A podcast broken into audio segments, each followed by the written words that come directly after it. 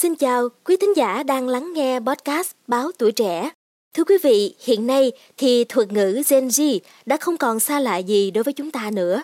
Trên thế giới đã nói quá nhiều về sự nghiệp, phong cách và sở thích của Gen Z, thế hệ sinh từ năm 1996 đến năm 2012, có cá tính và tư duy khác biệt hẳn so với các thế hệ trước và đặc biệt là trong chuyện hẹn hò cũng không ngoại lệ. Hãy cùng với podcast Báo Tuổi Trẻ tìm hiểu ngay bây giờ nha. Trước đây thì công thức hẹn hò kiểu phổ biến ở Mỹ là quen người lạ ở quán bar, qua mai mối của người quen, mục tìm người yêu trên báo hay là qua các ứng dụng như Tinder. Nhưng theo kết quả khảo sát hồi tháng 2 của tổ chức Survey Center on American Life, với việc hẹn hò của Gen Z hiện nay thì dường như là bạn bè đối với họ mới là chân ái. Ờ, đối với mình thì cái việc mà hẹn hò với bạn bè hoặc là những cái người mà mình đã từng tiếp xúc ở ngoài rồi á, thì nó an toàn hơn rất là nhiều, tiện lợi hơn nhiều. Ờ, trước đây thì mình cũng có quen một vài người ở trên Tinder nhưng mà khi mà nói chuyện tiếp xúc lâu ngày với họ thì mình cảm thấy nó không còn được an toàn nữa. Hiện tại á, thì người yêu của mình đang là một người bạn thân của mình chơi rất là lâu với mình rồi. Khảo sát cho thấy 43% những người trong độ tuổi từ 18 tới 29 cho biết họ đang có quan hệ tình cảm với người vốn là bạn bè từ trước. Con số này cao gấp đôi mức 21% ở nhóm trên 65 tuổi. Tương tự thì 52% các cặp vợ chồng lớn tuổi cho biết nửa kia của họ là một người hoàn toàn xa lạ trước khi đến với nhau. Nhưng đối với những đôi trẻ tuổi thì con số này chỉ là 35% mà thôi. Điểm đặc biệt là việc này không chỉ đúng đối với giới trẻ ở Mỹ. Năm 2021, một cuộc khảo sát được mở ra cho các sinh viên tại Đại học Victoria, Canada đã cho thấy đến 68% sinh viên cho biết họ làm bạn với nửa kia trước khi trở thành người yêu. Khảo sát của Survey Center on American Life đã chỉ ra ba lý do chính khiến Gen Z bị thu hút bởi bạn bè hơn là người lạ khi hẹn hò. Lý do được đề cập nhiều nhất chính là việc yêu bạn bè sẽ giúp cho họ rút ngắn được đáng kể giai đoạn làm quen, tiết kiệm được rất nhiều thời gian – đồng thời là giảm bớt được lo ngại về lòng tin, mối quan hệ trở nên nhanh chóng và an toàn hơn rất nhiều. Dù là trong thập niên qua thì những ứng dụng hẹn hò đã từng là công cụ chính, đắc lực vô cùng phổ biến để mà tìm bạn tình đối với phần lớn giới trẻ. Nhưng hiện nay thì nhiều người cho biết họ mất đi khá nhiều hứng thú hẹn hò trên ứng dụng sau khi đã quẹt quá nhiều. Trong cuộc khảo sát năm 2023 của Trung tâm Nghiên cứu Mỹ Pew Research Center cho thấy, thì đến 46% người Mỹ nói rằng, trải nghiệm chung của họ với việc hẹn hò trực tuyến là khá tiêu cực. Con số này tăng đến 4% so với khảo sát cùng chủ đề đã diễn ra cách đây 4 năm trước. Ngoài ra thì trong khảo sát của Survey Center on American Life thì những người trẻ tuổi cho rằng các ứng dụng hẹn hò trực tuyến đôi khi quá mang tính giao dịch.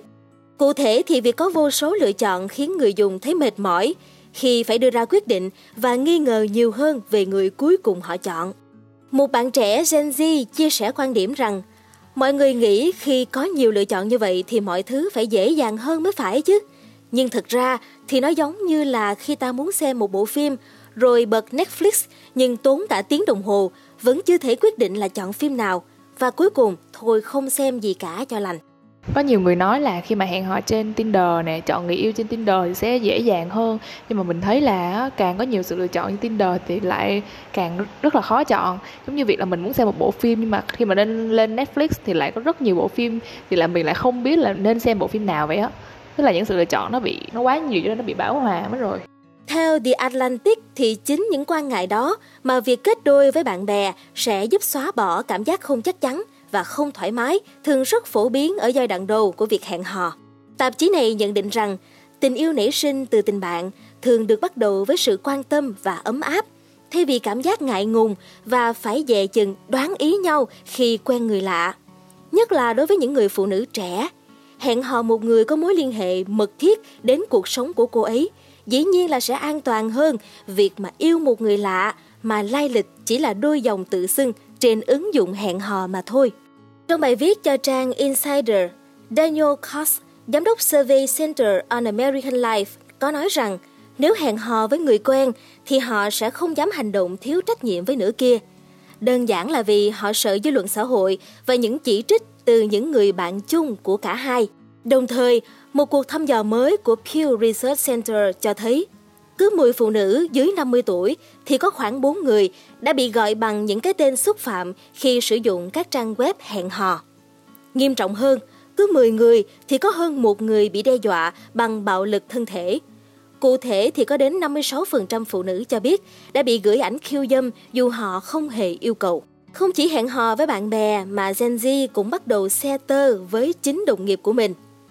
Trước đây thì việc phát sinh tình cảm với đồng nghiệp từng là một chủ đề cấm kỵ ở nhiều công ty. Đến mức mà nhiều người dù có tình cảm đều không thổ lộ vì lo sợ rằng hẹn hò chúng công sở có thể khiến cho họ bị mất việc. Tuy nhiên thì người lao động trẻ tuổi đang dần bình thường hóa việc này. Theo dữ liệu do Washington Post dẫn từ Hiệp hội Quản lý Nguồn Nhân lực Mỹ, thì có đến 33% nhân viên thuộc Gen Z và cuối thế hệ Millennials từ năm 1990 đến năm 1995 đã cởi mở với chuyện yêu đồng nghiệp rồi. Ông Phyllis Hartman, chủ tịch công ty PGHR Consulting và là chuyên gia trong ngành nhân sự cho biết rằng sự thay đổi này diễn ra trong vài năm qua khi nhân viên lớn tuổi nghỉ hưu và bị thay thế bởi nguồn lao động trẻ.